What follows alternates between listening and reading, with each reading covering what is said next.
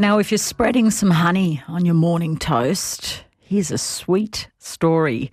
Researchers in the U K have discovered new evidence that demonstrates just how smart bumblebees are.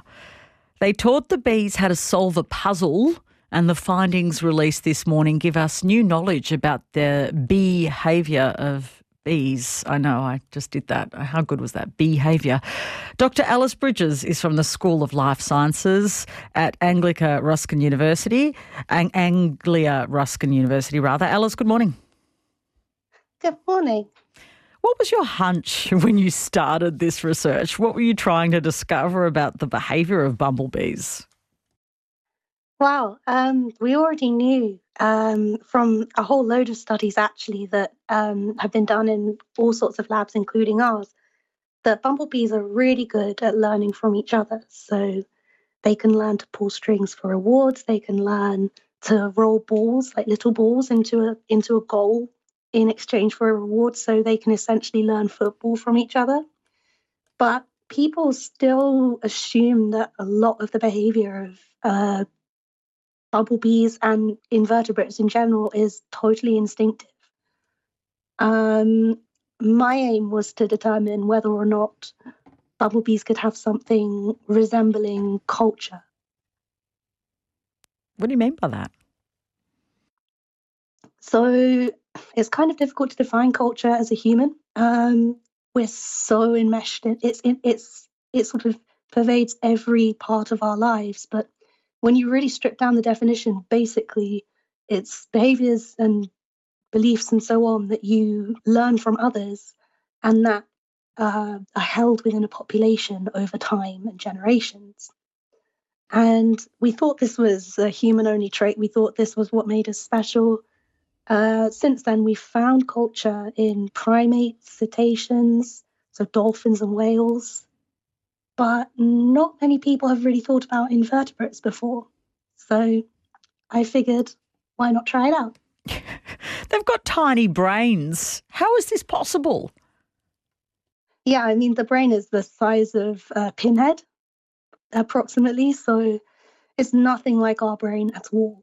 And that's probably why when people look at them, even though them and their relatives can do crazy things like the dance language of honeybees, the fungus farming of leafcutter ants, they can't conceive or don't even think about the idea that this behaviour can be anything other than pre-programmed.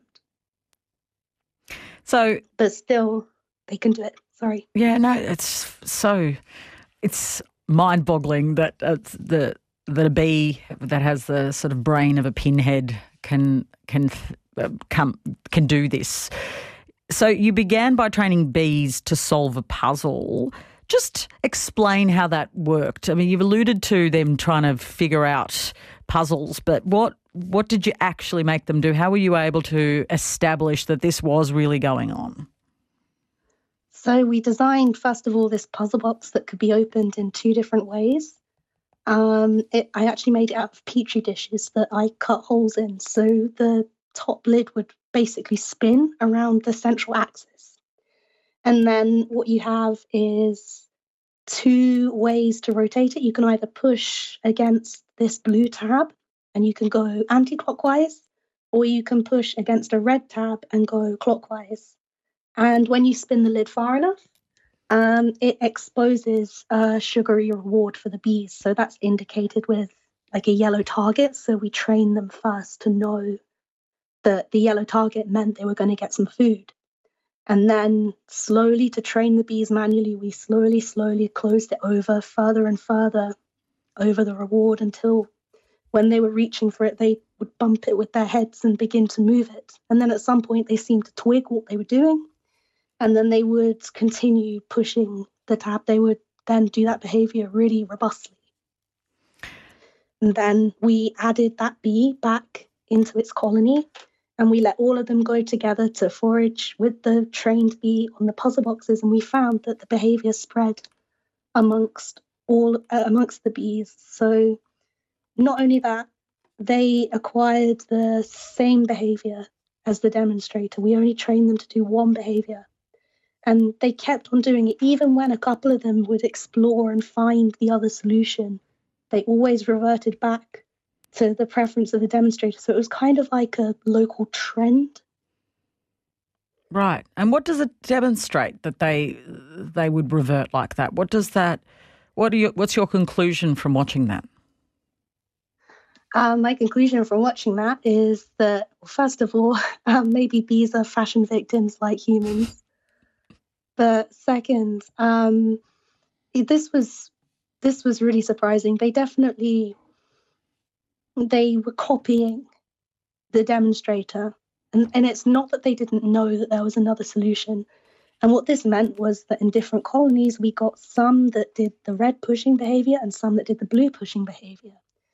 And these results, um, well, we actually based the experiment off similar work that's been done in primates and in birds, and the results mirrored those really closely, pretty much exactly.